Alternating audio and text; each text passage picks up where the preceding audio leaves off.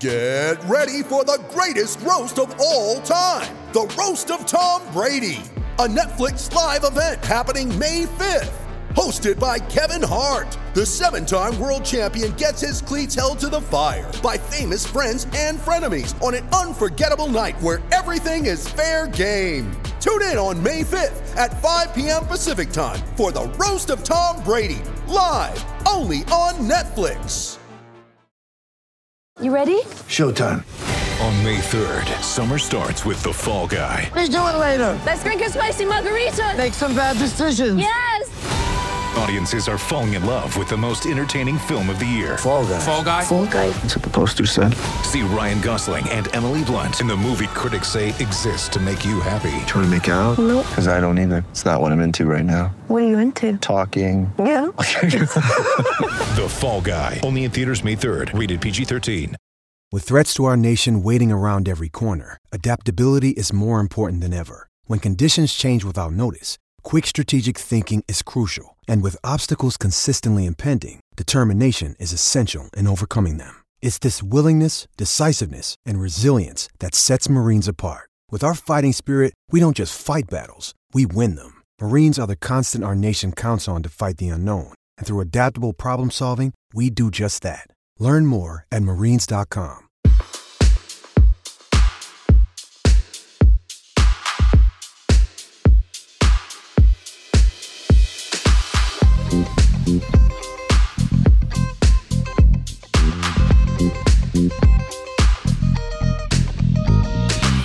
Hey everyone, Jon Wertheim here. It is this week's Tennis Channel slash Sports Illustrated, Sports Illustrated slash Tennis Channel tennis podcast.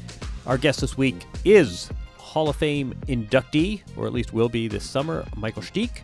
Um, he won Wimbledon in 1991, won multiple titles, got to number two in the rankings, had Olympic success, great doubles player, also a uh, humanitarian to this day. He will be inducted alongside Helena Suková in Newport in July. He was supposed to be in Australia, but he will uh, explain why he didn't make it there. Um, nice to spend half an hour talking with him. One of the uh, the many good folks in this sport. I think it also gives a window into his induction. Already, uh, his qualifications have come a bit under fire. Uh, only one major one, but I think you'll see that uh, he certainly maxes out on good guy points, and um, I suspect that was a one reason why a lot of people voted for him. Um, all right, here's a very pleasant conversation with uh, Michael Stich, who is in Hamburg, Germany, where he joins us. Congratulations, first of all. Thank you very much. Very much. Very much appreciated. We, we missed you in Australia, but um, that's that's that's great news. Well, yeah, I would have loved to be there. I planned everything, but uh, my wife was in bed with 40 fever, and uh, I had to make the choice of going there and not feeling free at all, or just uh, being here and making sure she's going to get healthy. So I took the uh, took the second option, basically. Good good man. I, I hope she's better. yeah, she's much better now. Yeah. Fo- 40, 40 sounds cold after uh, a few of those days in Melbourne. Yeah, So- very true. it, it must have been very hot down there, I guess. A Huh? few, a few of those days were uh, well un- unbearable, and and that wasn't. Uh, you can can imagine how it was on the court. Um, Yeah. But but you know what? Just just I mean now at least they have the heat policy. When we played, there was no heat policy. And I remember I played one match in center court where it was like 40 center the, degrees Celsius, and I think we measured the court temperature, and I think the court temperature was 75 degrees Celsius. Celsius. The surface itself. Yeah. Oh man, I mean there was uh, there was one day I think it was a 150 something on the core temperature. Okay. Um, yeah, and the, the trends are uh, the, the the trends are not getting better. But you're right. The the heat policy. Uh, why, why they didn't have it for the women's final remains a mystery. But uh, anyway, um, Well- it's something to contend with. Let's not get into that. yeah, exactly. So uh, so so congrats first of all. I um, what what were the circumstances? How how were you? Did, did I don't know how this works. Did somebody call you up? Do you get an email? How were you alerted that you're uh, a Hall of Fame member for 2018? Well, first of all, you get a you get a call telling you that you are nominated, um, that you are so to say in the group of people of players, ex-players that are nominated for becoming a member of the Hall of Fame, and then uh, there is the election, I think, which took part after the U.S. Open, and then the process till November, and then I got a call from uh, I think I got a call from Stan Smith actually because I think Todd Martin was uh, on holiday, and I think Stan called me and uh, gave me the good news. Is this a big deal for you? I mean, I, I was talking with um, we we did a podcast with Kim Clijsters, um, I guess last year, and she was saying that in Europe they don't really have Hall of Fame, and her husband is American. They said, "Oh, it's a big, big deal. It's great." And she said, "Oh, now now I realize what an honor it is." But as a European, it, it didn't really register. Um, where does this? How how'd you process this? Well, I think she's right. I think as you know, as Americans have with American football, and basketball, and all that stuff, they have all those Hall of Fames. We now have in Germany, from our Olympic Committee, they they've invented a Hall of Fame. I think three years ago, or something like that. Uh, but they're not celebrating it as much as the Americans. So um, I am very much aware that this is a big deal, and uh, you know I had a list when I started my career with a couple of points that I, what I wanted to achieve, and obviously the Hall of Fame was one of the points which you have no influence on, so to say, because you need to be elected. Sure. And uh, I, I think I was nominated twice before, and I didn't get in. So this was my last year, my last chance. So I'm I'm very happy and very proud to be part of the group. So I know it's. Uh, I think the older you get, the more you realize that that, that it is a big deal. What, were you, since you brought it up? I'm I'm curious now. I, I always thought of you as someone who may, maybe wasn't necessarily one of these kids who just was driven from age five to be Wimbledon champion. That you were sort of the, the accidental champion. What what were your career goals? Well, you're right. I, I wasn't. Uh, I, I never wanted to become a tennis professional because I didn't know what that meant. You know, it was like I love tennis. I played tennis as a junior. When I was 18, I won the German Junior Championship for the first and only time, and then just uh, went to the military and and then decided to try it out for two years. Got lucky, won a couple of matches and tournaments, and uh, moved very quickly up the rankings. And when I was in the top 100, I was it was like obviously want to win a Grand Slam in singles. I always wanted to win a Grand Slam in doubles. I wanted to win the Davis Cup, which was very important for me. Uh, do as well as I could in the German tournaments, which then I won all of them at the end. Winning the Masters was a bonus. That was not really on the list. I didn't really have that uh, put down. But the Hall of Fame, I knew that existed obviously, and uh, you know that all the greats of our sport are part of that. So that's something that um, was uh, probably way down the list as you were not able to, again, just uh, make that yourself. You need to be elected, and obviously Olympic Games. So a lot of those goals that I've achieved, uh, I, I dreamed of. Let's put it this way, um, and I, I, I would have loved to achieve, and uh, most of them I did. What What is it like pursuing a career like that when you're you're a late bloomer, and I imagine at some level this this is a dream. This is amazing. This is a lot different from being the the, the six year old kid or the twelve year old kid who's saddled with expectation. What what is it like having a career where this is all fairly unexpected to you? Well, I don't have, I can't compare it because I have never Sure, gone the other way, obviously. But uh, I have two older brothers, so uh, being the youngest, I always wanted to live after the two older brothers. They've given me examples. They, they went to university. They did all the other things, which I thought I wanted to do as well because I wanted to be in that area as successful as they were. And when I then decided to become a tennis professional, it was more like, you know, I'll give it a try. Niki Pilic really believed in me at the time and told me to, to come down to Munich and work very hard. And uh, I didn't really know what to expect. I didn't really know in the beginning what does it mean to be a professional. Where do you go? How do you travel? I mean, which tournaments do you enter? You know, it's like it's like a it's a white page where you where you start to fill your own lines with with uh, with stories and, and, and, and other things and then obviously um, I knew I was good. I started playing well, and uh, it was not, as you said, it was not like I had to do it. I think which was a big ad- advantage for me. I really wanted to do it as an adult, as a grown up, and uh, that just uh, I think I was more secure and more grown up as when you are 16, you've just been thrown into this. I, I would have not been able with 16 to go on the tour and become a tennis professional. So I think I needed the time, and it really helped me. If you ask fans, mention your name to fans. First thing I suspect most would say is 1991 Wimbledon champion. When when you look back at your career, what are, what are you most? I, I always am interested. It always seems like athletes view their careers differently than Wikipedia. What what's your career highlight? Um, obviously, if you look at it just from the sporting aspect, it is Wimbledon, Sure, sure, obviously, and the Olympic uh, uh, gold medal, which at the time I didn't uh, appreciate as much as I do now, knowing more about the Olympic spirit and all what, what is behind it. Um, emotionally, the win in Hamburg at my hometown tournament was the most important for me because I went there as a seven year old kid, climbing fences, trying to see the old players like Peter McNamara, Manuel Orantes, Harry Solomon, all those guys, and dreaming of playing qualification there once. And then I did, and then I played the main draw, and then I was able to win it. And for me, it was like a circle being closed. You know, it's like um, a dream. That was really a dream to participate in that tournament and have a chance to win it, which was far, far away. So emotionally, that is uh, by far the most important win I had. What, what's your relationship with tennis right now? Um, I'm running the Hamburg tournament for 10 years now. This year will be the last year that we're going to do it with our agency and as a tournament director. Um, I follow it obviously. I, I, I watch tennis, but not every match I can see. I watch a little bit of the Aussie Open, obviously, also the finals. Um, I'm interested, but it's not the main thing in my life. But I, you know, it's what I know best and where I'm very uh, attached emotionally with. The you know we, we have four of the top five players are injured. There, there perhaps isn't the variety in the game that there used to be. On the other hand, the Australian Open ends, and the first announcement is Kia is going to become the sponsor for an even bigger number. The next announcement is that the broadcast rights are going to fetch even higher prices. Um, do you do you like where tennis is overall these days?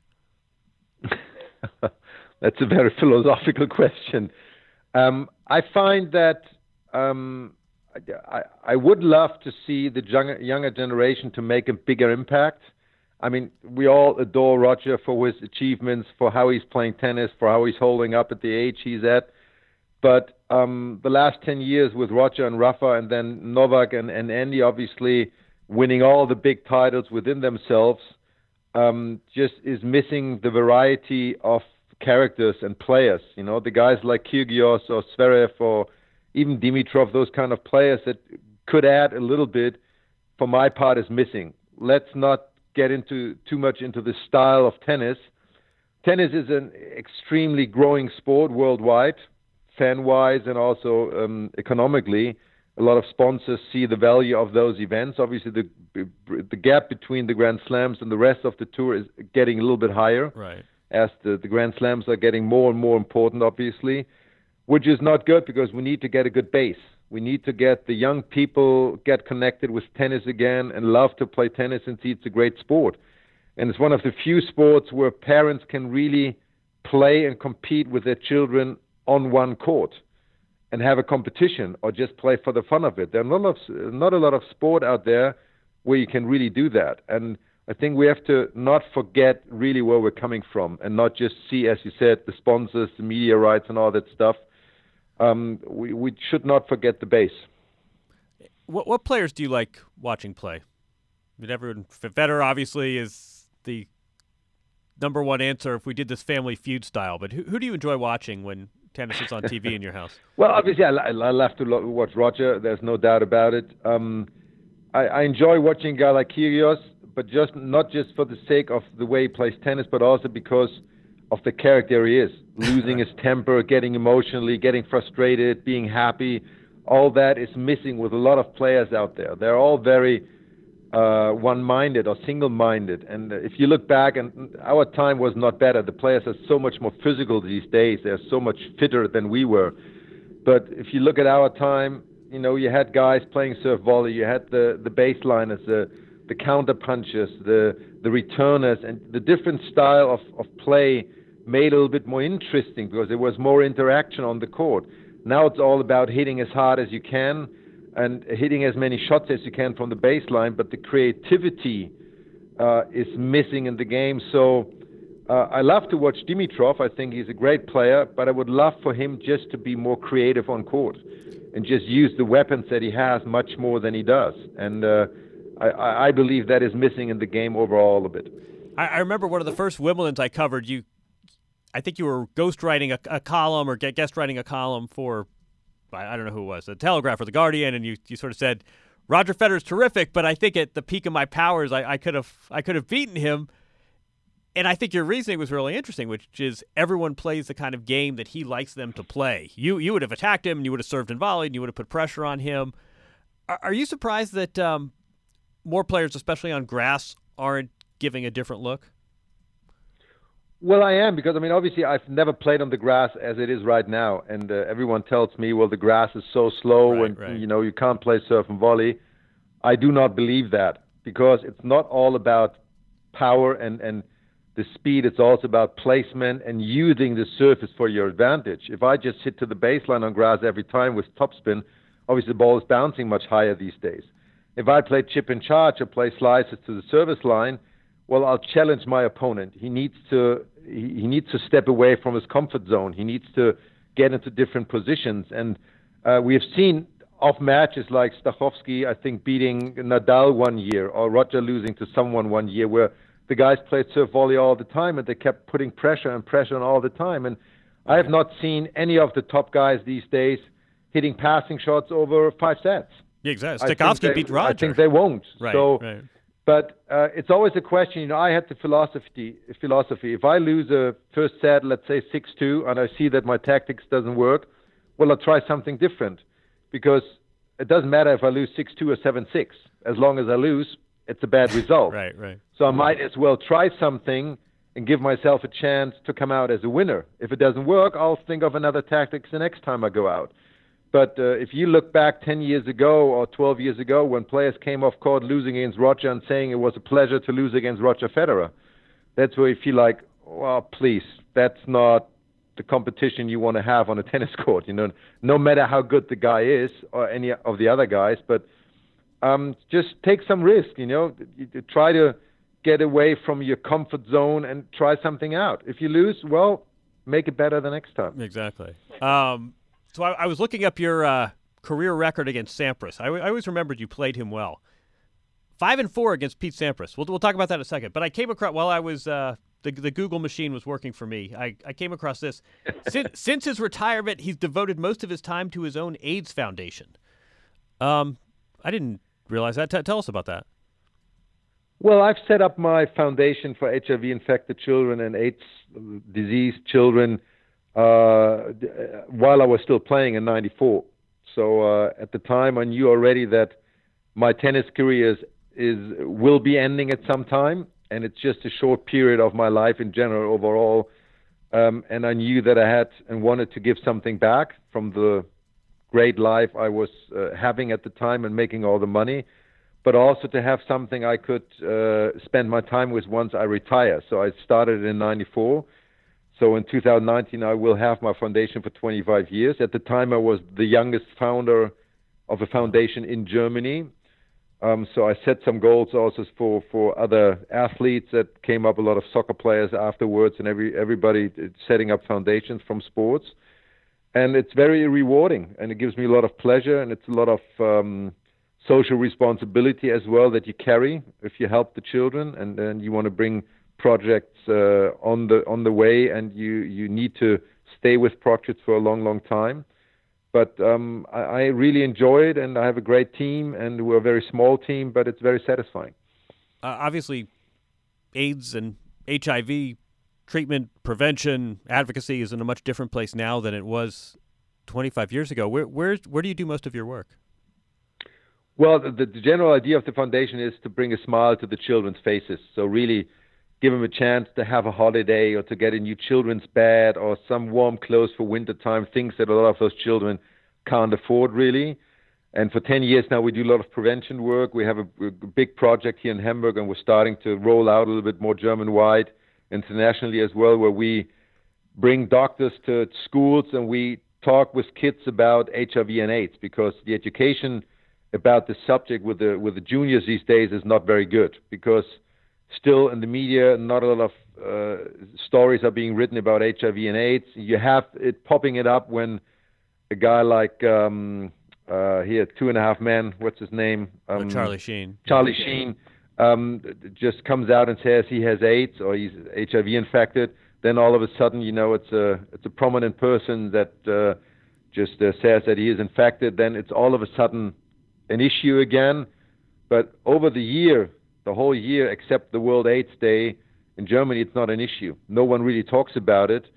And we try to change that. We try to make people understand the disease is out there. Worldwide, it's going to be one of the most um, devastating diseases the world has ever seen, and we're still not at the end, far away from the end.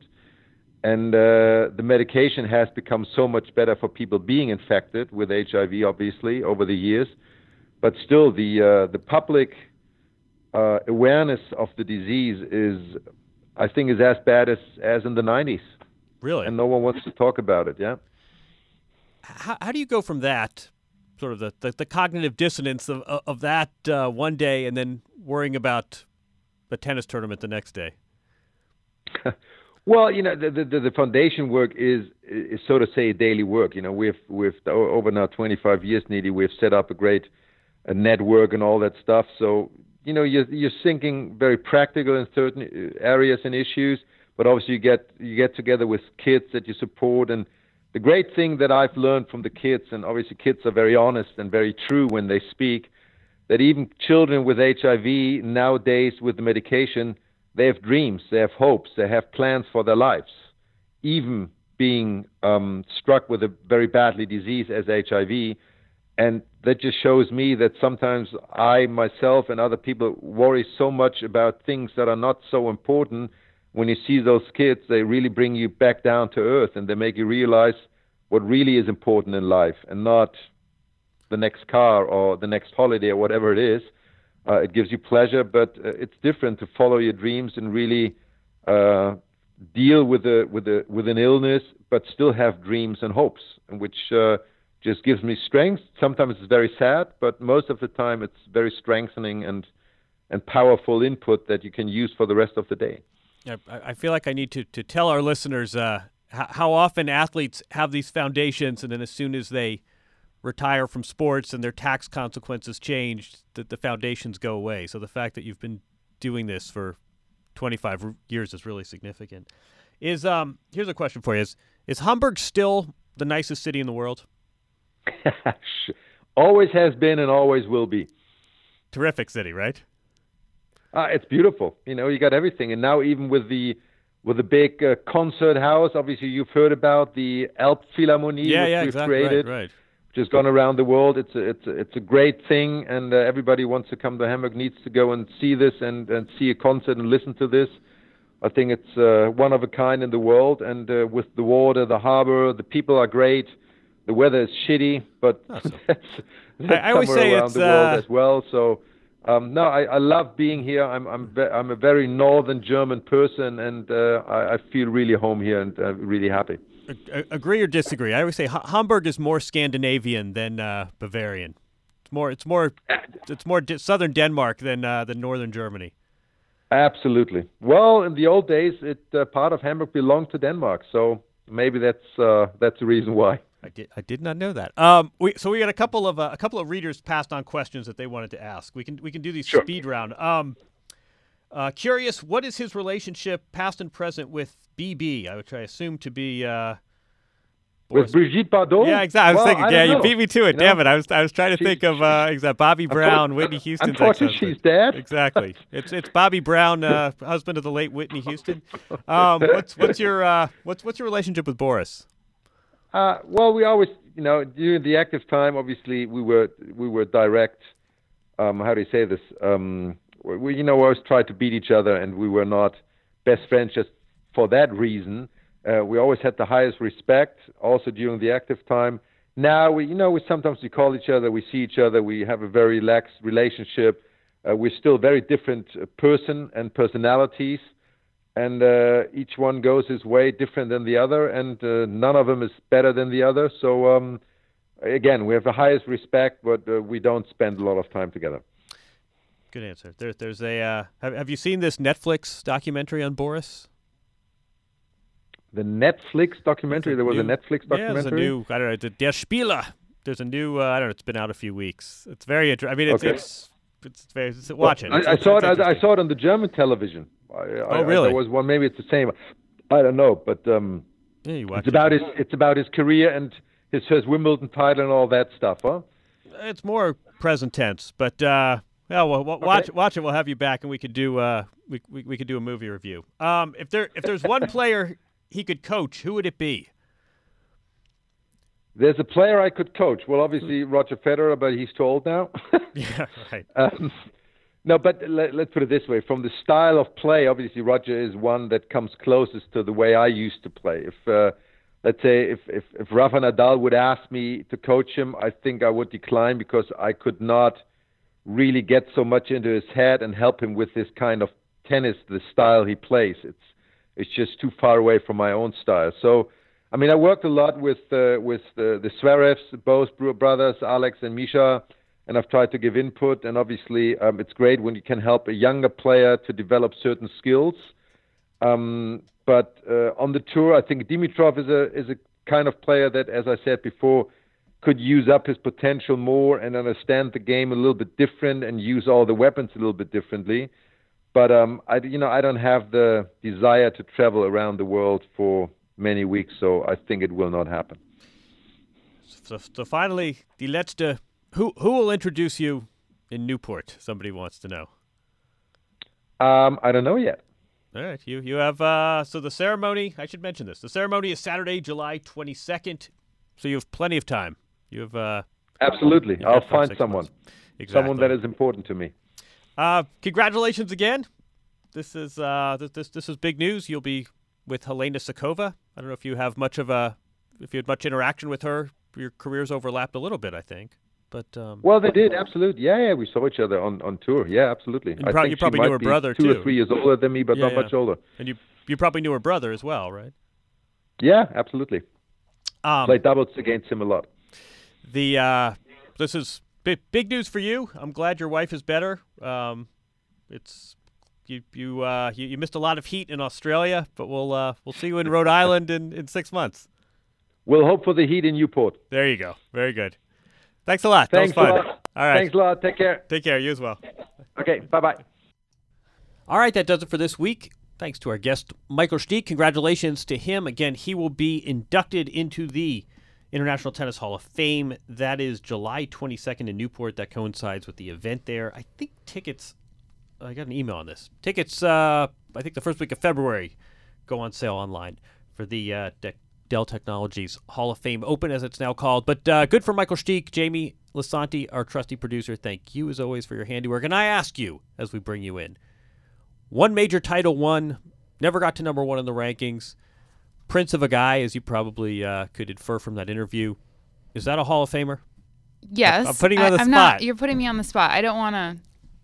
Denigrate? Yes. But I think that the one major title should be sort of coupled with another like a number one ranking or some other accomplishments. It just seems a little light to sort of just let everyone in because especially now i feel like we've been seeing so many draws that are wide open and the ability for a player that's not ranked, you know, or just outside the top 50 or something to just come on in and win a major and then sort of maybe never do it again for a couple years or maybe never again at all is Your a possibility. 2031 induction class of Elena Ostapenko Yeah, is what you have in mind. Um, no, it's an. I mean, I think um, I, I didn't want to.